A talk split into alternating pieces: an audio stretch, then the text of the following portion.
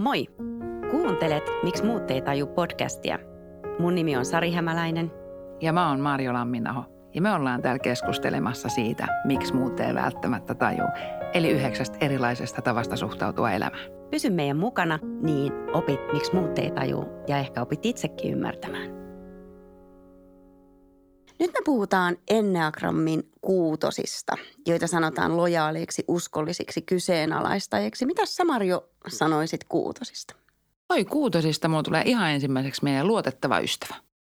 Rinnalla kulkeva pitkäaikainen ystävä. Eli kertoo just siitä sitoutumisesta, mikä on kuutoselle tosi tyypillistä. Sitten kuutoset on se, mikä, mi, mihin mä niin kun, se on tavallaan se semmoinen vastuuntuntoisuus ja luotettavuus, joka tuossa tulikin esille, niin, niin semmoinen mukavuus. Et kutosen kanssa on tosi mukava olla. Kyllä, kyllä. Ja, ja kun puhutaan tuosta luotettavuudesta, niin se on jännä kutosissa kuitenkaan, että ne ei oikein luota sitten – hirveästi. Että pitää niin kuin ansaita se kutosen luottamus. Joo, joo, se ei tule muuta kuin, että sun täytyy niin kuin lunastaa tavallaan se joo. Luottamus kutoselta, koska kutonenhan arvostaa hirveästi asioiden ennakointia ja suunnittelua. Joo, ja, ja sitä pohtimista. Kyllä, kyllä. Joo. Eikä välttämättä ole kauhean innoissaan millekään yllätysmomenteille, jotka, joihin ei ole varautunut tai niitä Joo. ei osannut niin ottaa aikaisemmin tai niin kuin huomioon aikaisemmin. Joo, koska kutonen sitten taas – no se on ihana, kun meillä tulee kutonen sitten tuota haastateltavaksi, niin saadaan kysyä häneltä sitten se, että mitä se tarho, tarkoittaa, kun siellä niin kuin no, vähän niin kuin kauhuskenaarioiden kautta pohditaan asioita ja mietitään, että voinko mä lähteä tuohon mukaan tai kannattaako toi tai mm. mikä, niin se on kiva kuulla sitten kutoselta itsestään. Ja se oli hyvä, kun sä sanoit, että kauhuskenaarioiden kautta. Eli kutosella on taito huomata sudenkuopat ja vaaran paikat. Joo. Ja se, miksi mä sanon, että taito, niin musta se on niin kuin lahja monessa työyhteisössä esimerkiksi, kun tuossa alussakin sanoit, että uskollinen kyseenalaistaja. Eli mm. kyseenalaistaa asioita. Eli tietynlainen saan kriittisyys on siinä kutosessa. Ja, ja se, kun esimerkiksi työyhteisössä käännetään voimavaraksi, että hei, meillä on uusi idea, lähdetään viemään tätä eteenpäin, edistetään, me halutaan mennä tätä kohti – niin silloin kannattaa kutoset kysyä, että hei, mitä meidän täytyy tässä matkalla ottaa huomioon. Joo. Ja se on musta niin kuin todellinen lahja, kun se osataan hyödyntää Joo. työyhteisössä. Että ei pelkästään sille, että tämä tyyppi kyseenalaistaa aina. Ei, vaan siis todellakin siinä hyvässä. Että se, että kun ollaan niin kuin toiset lähtee innossaan tekemään, niin se on ihan älyttömän hyvä silloin niin kuin siinä tiimissä. Että hei, että mitä mieltä sä oot. Ja kuunnella myös se mielipide siellä. Että se kriittisyys ei ole paha asia, vaan se on meille muille ihan mielettömän hyvä lahja. Että otetaan niin kuin huomioon. Mä tiedän yhden esimiehen, joka on kuutonen ja, ja se hänen niin kuin, tavallaan se tapa toimia on hyvin niin kuin, hän pitää siitä, kun puhutaan, että se on mielettömän hyvä ystävä ja luotettava tyyppi, niin siitä työyhteisöstä ihan älyttömän hyvää niin kuin välittää.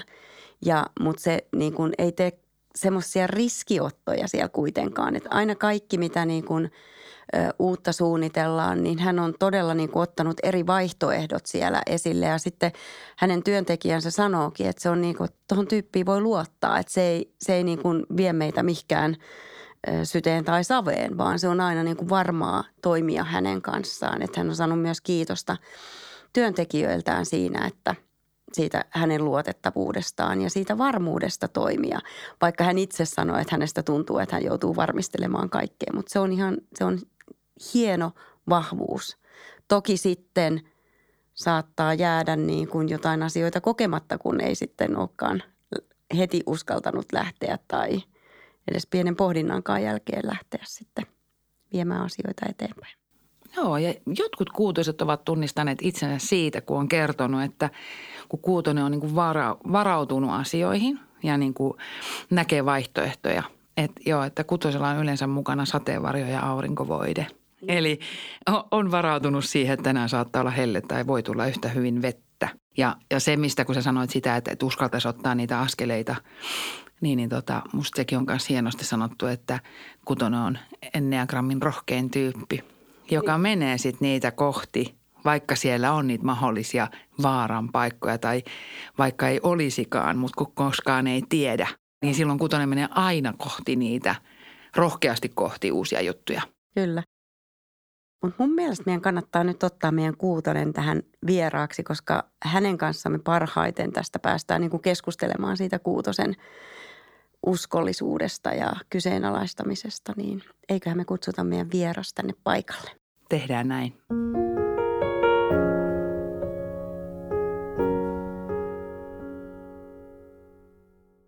No nyt me ollaan saatu tänne vihdoin vieraaksi Kuutonen Kirsi Jarkkola. Tervetuloa.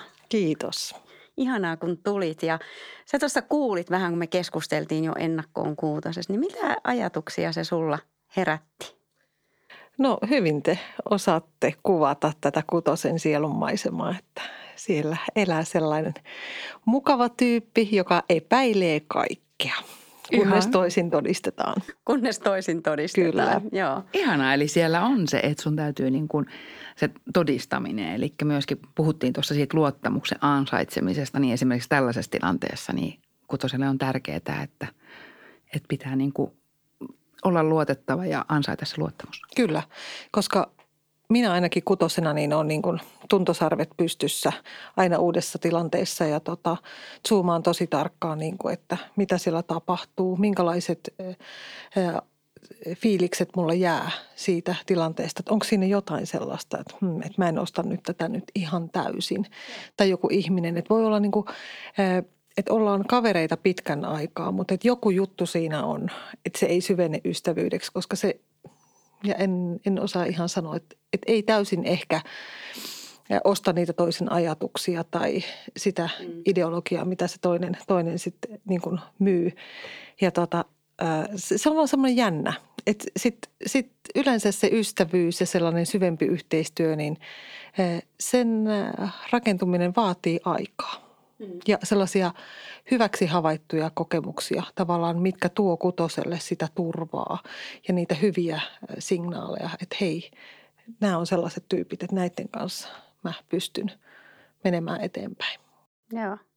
Ja kutonen, kun se meille muille näyttäytyy, se on heti tulee se semmoinen luotettavuus. Ja myös sen, me puhuttiin tuossa siitä kyseenalaistamisesta, niin että, että niin kuin tavallaan, että pohditaan, että onko tämä järkevää. Että kutoselta tulee se tavallaan, että hei, mietitään hetki ennen kuin lähdetään niin kuin toimimaan.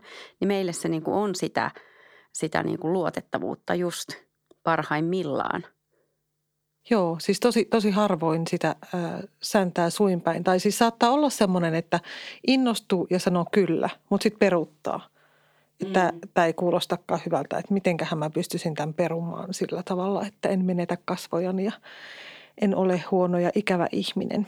Eli tämä on sitä kutosen sisäistä kamppailua, että otetaan se askel eteen ja sitten halutaankin astua jo taakse, kun alkoi pelottaa tai se ei tunnu hyvältä. Tai... Missä se kamppailu käy?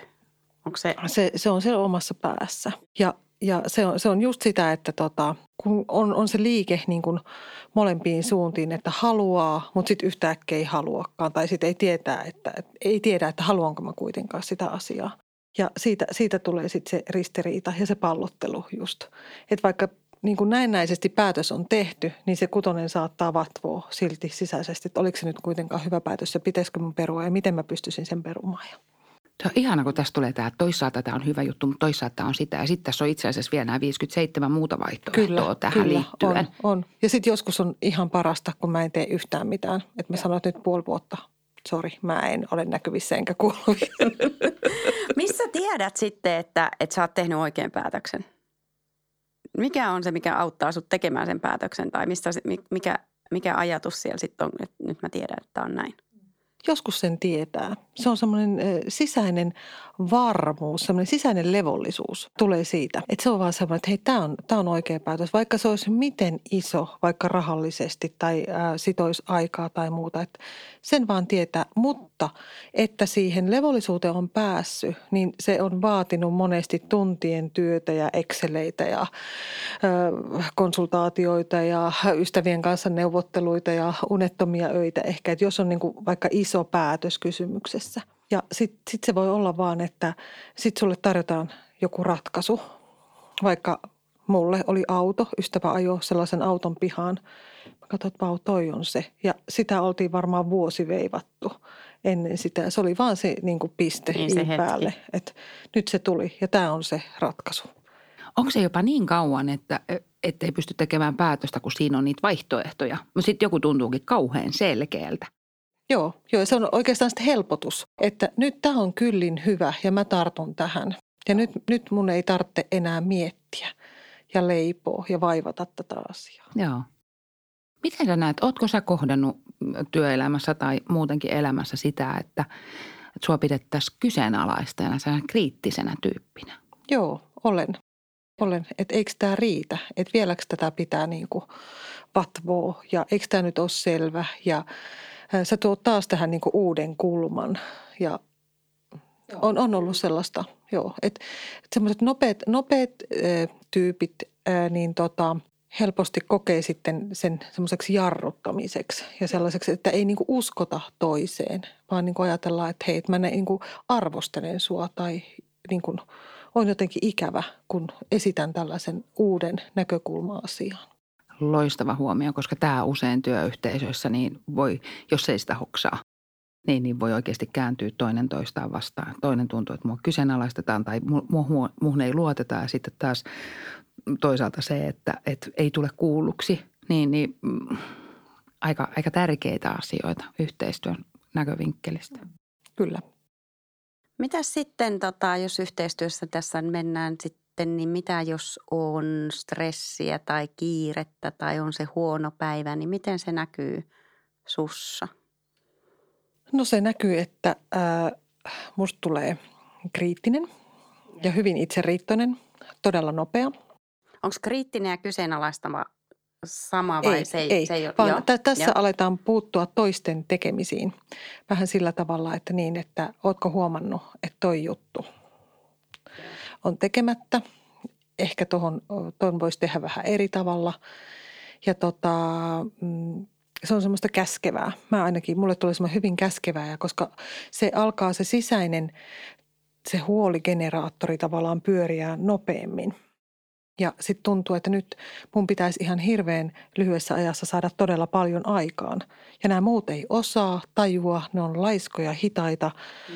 Ah, ja sitten sä teet itse ne vai? Itse. Okay. Ja tässä, tässä tulee just se, niin kuin se, että kukaan muu ei osaa. Mä rupean itse tekemään, rupean lisäämään kierroksia, lupa, rupean antamaan käskyjä. Ja, tota, ja sitten äh, sit se ei tietenkään se lopputulos ole kauhean hyvä. Ja jolloin itse asiassa ei ole aikaa kutosellakaan miettiä eri vaihtoehtoja, ei, ei, vaan se ei. onkin sitten tosi... Niin kuin, on kiitorata niin, siinä vaiheessa. Niin. Joo, joo, joo. Ja sitten se on just sellainen niin kuin, alkaa niin kuin toisia niin kuin nyppiä sille, että hei, että mun pitää saada teetkin hereille. Että ettekö te ymmärrä nyt, mistä tässä on kysymys. Että meillä on täällä nyt vähän niin kuin panikki. Että vauhtia, vauhtia. Että älä nyt istu ja niin kuin on onnellisen näköinen. Ollaanko me onnellisen näköisiä nyt tässä? niin, että nyt, nyt kuule, laittakaa pyörät pyörimään. Että. Ja me Kirsi tiedetään, että sä oot paljon itseesi kehittänyt ja, ja panostanut itseesi siihen, niin mitä sä sitten teet, kun tulee tämä? Mitä sä kutosena teet, kun tulee tämä toisten nyppiminen ja tökkiminen ja itsehoitaminen ja Joo, nyt, nyt, mä, tota, äh, nyt äh, mä onneksi jo pikkasen olen oppinut huomaamaan sen, että esimerkiksi se, että kun mä oon töissä – niin tota, mä en reagoi siihen. Et mä en nyt, koska mähän rupean niin kuin lähettelemään viestejä ihmisille siitä, mitä ne ei ole tehnyt. Että tota, sit mä niin kuin ihan oikeasti, mä saatan kirjoittaa itselle lapullenne, en enää ota kuvia ja lähetä tai laita johonkin työpaikan yhteiseen WhatsApp-ryhmään, vaan tota, ja sitten mä mietin, niin kun, kun se tavallaan se, se tunnekuohu siitä laantuu, niin tota, että onko tämä ihan oikeasti näin – Vaatiiko se mm. välitöntä reaktiota? Rupeeko mä tota, toisen vapaa-iltaa tai vapaa-aikaa sillä niin kuin sabotoimaan, että tota, nyt niiden pitää hyppiä, hyppiä koska tämä asia nyppii mua. No.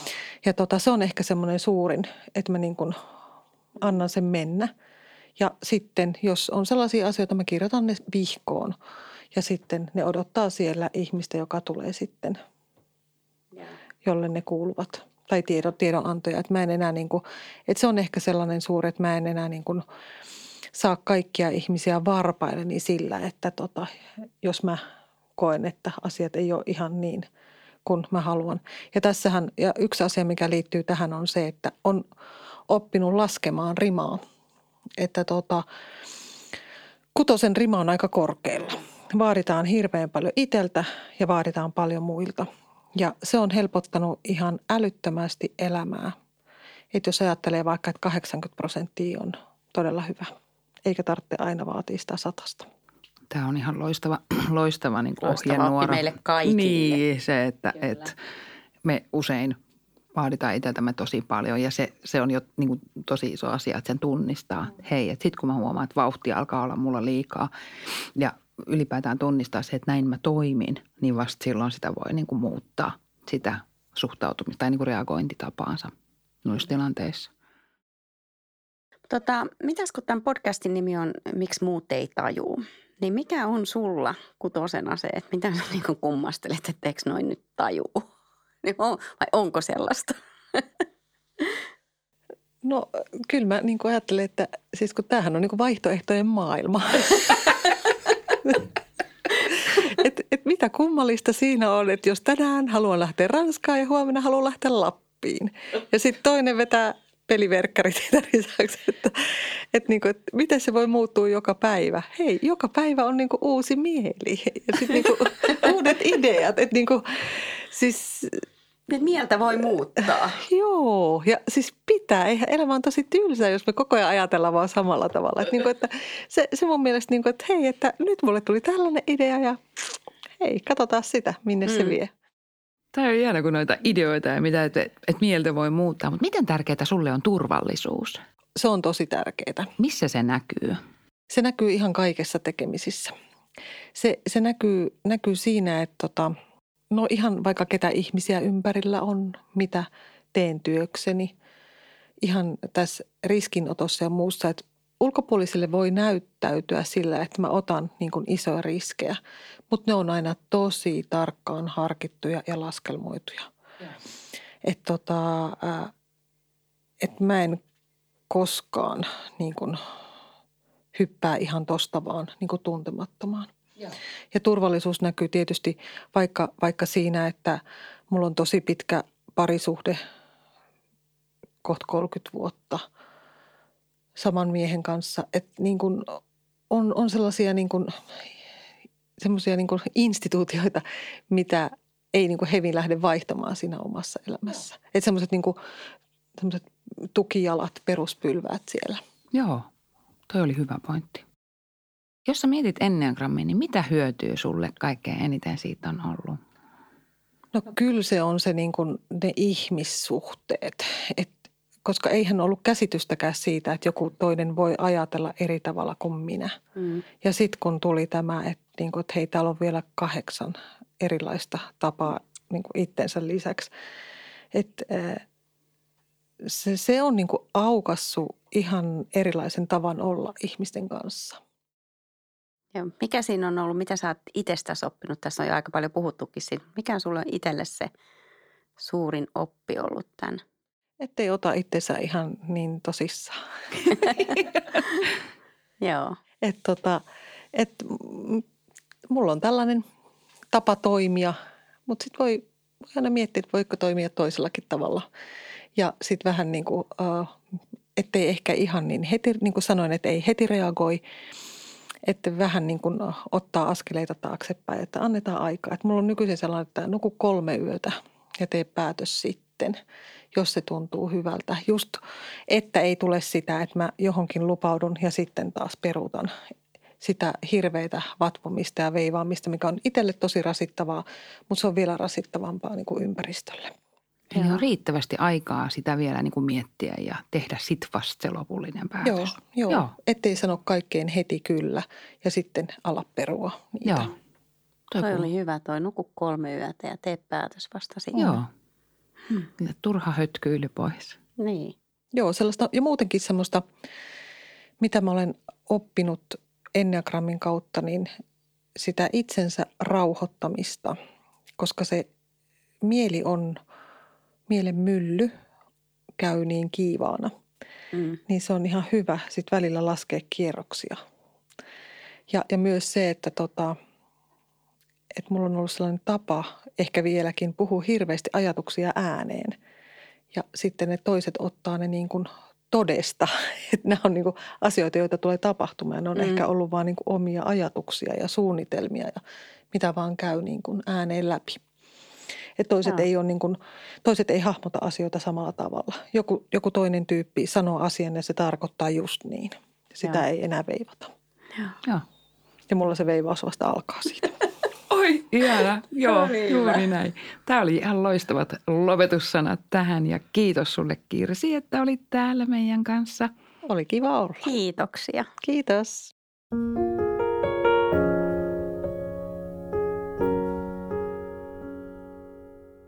Jos tämän jakson tyyppikuvaus kuulosti tutulta, tässä on vinkkejä itsesi kehittämiseen.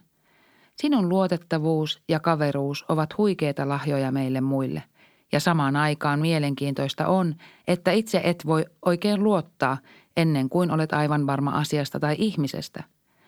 Mitä hyvää tässä tilanteessa on? On hyvä kysymys itselle, kun epäilys ottaa ylivaltaa. Opettele tunnistamaan tilanteita, joissa alat huolestua. Pyri huomaamaan positiiviset asiat ympärilläsi. Ennakoit asioita ja tilanteita, monesti näet sudenkuoppia. Muut ihmiset saattavat tulkita tämän lannistavana tai negatiivisesti – Parhaimmillasi olet kannustava ja uskollinen ystävä.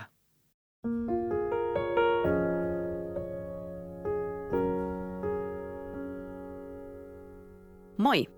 Kuuntelet Miksi muut ei taju podcastia. Mun nimi on Sari Hämäläinen. Ja mä oon Marjo Lamminaho. Ja me ollaan täällä keskustelemassa siitä, miksi muut ei välttämättä taju. Eli yhdeksästä erilaisesta tavasta suhtautua elämään. Pysy meidän mukana, niin opit, miksi muut ei taju ja ehkä opit itsekin ymmärtämään.